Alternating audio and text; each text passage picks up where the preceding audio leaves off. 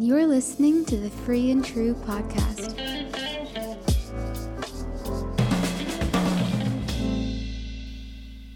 Hey everyone, I'm Tiff, And I'm Kat. and you made it to episode two of the official Free and True podcast. And I, for one, couldn't be happier you're here. Yeah, we're so excited that you're here just listening to us once again. And if this is your first time listening to us, we invite you to go listen to episode one first so you can get to know us a little bit more. We have some fun stories in our first episode and just kind of covers our vision for the Free and True podcast. Yeah, we're gonna switch things up today. Gonna dive into some Bible reading. Ooh. It's a small story with a very deep conversation, um, and it actually starts off a whole chain of events. Mm-hmm. They're pretty cool. Yeah. So today we're actually going to be diving into Exodus chapter 3 and 4. So we're going into the Old Testament. But if you aren't familiar with what goes on in Exodus, it is quite the story. But specifically, we are going to be reading chapters that start off with God commanding Moses to take a step of faith to help free the Israelites. But we're going to see how Moses, he just has a million and one reasons as to why he can't do this. And God ain't having it. He, he ain't having it. And, you know, sometimes it can be like that with us in our own lives. I know that's me sometimes. Sometimes I'm Moses. Me too. We're gonna be honest. Mm-hmm. So we know that sometimes it can be challenging to take time to read the Bible, um, just in our busy schedules and all that. But this way, you can take in God's word while you're driving, exercising, working, laying on the couch.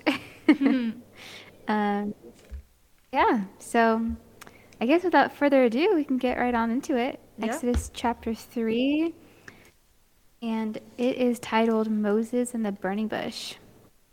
Meanwhile, Moses was shepherding the flock of his father in law Jethro, the priest of Midian. He led the flock to the far side of the wilderness and came to Horeb, the mountain of God. And the angel of the Lord appeared to him in a flame of fire within a bush. As Moses looked, he saw that the bush was on fire, but was not consumed. So Moses thought, I must go over and look at this remarkable sight. Why isn't the bush burning up?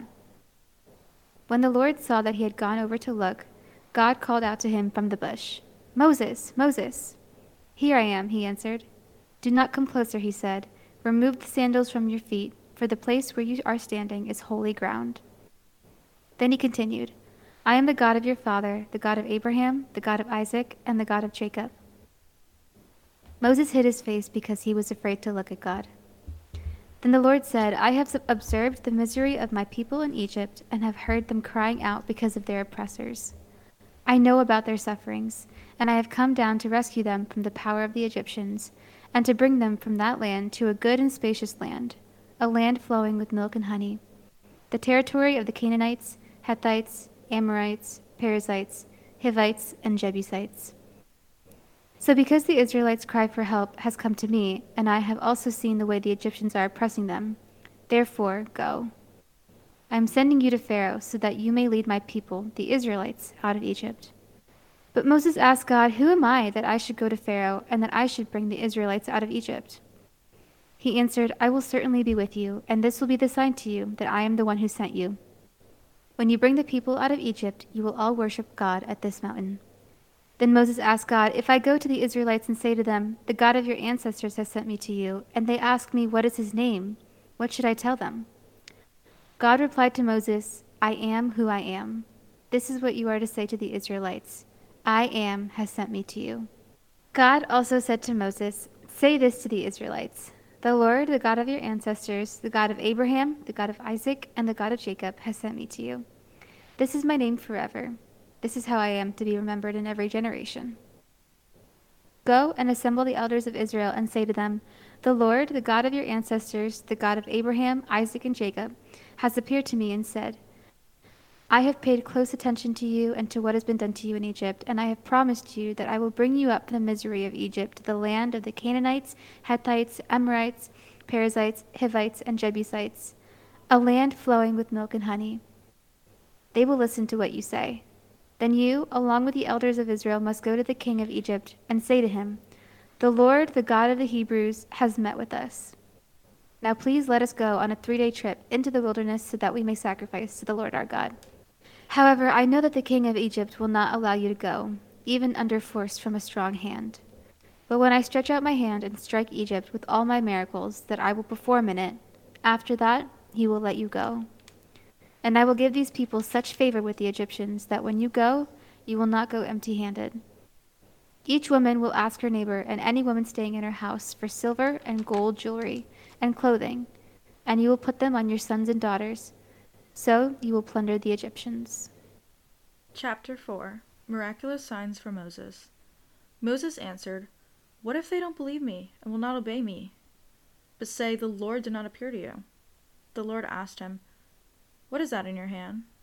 A staff, he replied. Throw it on the ground, he said. So Moses threw it on the ground. It became a snake, and he ran from it. The Lord told Moses, Stretch out your hand and grab it by the tail. So he stretched out his hand and caught it, and it became a staff in his hand. This will take place, he continued, so that they will believe that the Lord, the God of their fathers, the God of Abraham, the God of Isaac, and the God of Jacob, has appeared to you. In addition, the Lord said to him, Put your hand inside your cloak. So he put his hand inside his cloak, and when he took it out, his hand was diseased, resembling snow. Put your hand back inside your cloak, he said. So he put his hand back inside his cloak, and when he took it out, it had become like the rest of his skin. If they will not believe you, and will not respond to the evidence of the first sign, they may believe the evidence of the second sign. And if they don't believe even these two signs, or listen to what you say, take some water from the Nile and pour it on the dry ground. The water you take from the Nile will become blood on the ground. But Moses replied to the Lord, Please, Lord, I have never been eloquent, either in the past or recently or since you have been speaking to your servant, because my mouth and my tongue are sluggish. The Lord said to him, Who placed a mouth on humans? Who makes a person mute or deaf, seeing or blind? Is it not I, the Lord? Now go, I will help you speak, and I will teach you what to say. Moses said, Please, Lord, send someone else. Then the Lord's anger burns against Moses, and he said, Isn't Aaron the Levite your brother? I know that he can speak well, and also he's on his way now to meet you. He will rejoice when he sees you. You will speak with him and tell him what to say. I will help both you and him to speak, and will teach you both what to do. He will speak to the people for you. He will serve as a mouth for you, and you will serve as God to him. And take this staff in your hand that you will perform the signs with. Then Moses went back to his father in law Jethro and said to him, Please let me return to my relatives in Egypt, and see if they are still living. Jethro said to Moses, Go in peace. Now in Midian, the Lord told Moses, Return to Egypt, for all the men who wanted to kill you are dead. So Moses took his wife and sons, put them on a donkey, and returned to the land of Egypt. And Moses took God's staff in his hand. The Lord instructed Moses, When you go back to Egypt, make sure you do before Pharaoh all the wonders that I have put within your power. But I will harden his heart, so that he won't let the people go. And you will say to Pharaoh, This is what the Lord says Israel is my firstborn son. I told you, Let my son go, so that he may worship me but you refuse to let him go. Look, I'm about to kill your firstborn son. On the trip at an overnight campsite, it happened that the Lord confronted him and intended to put him to death.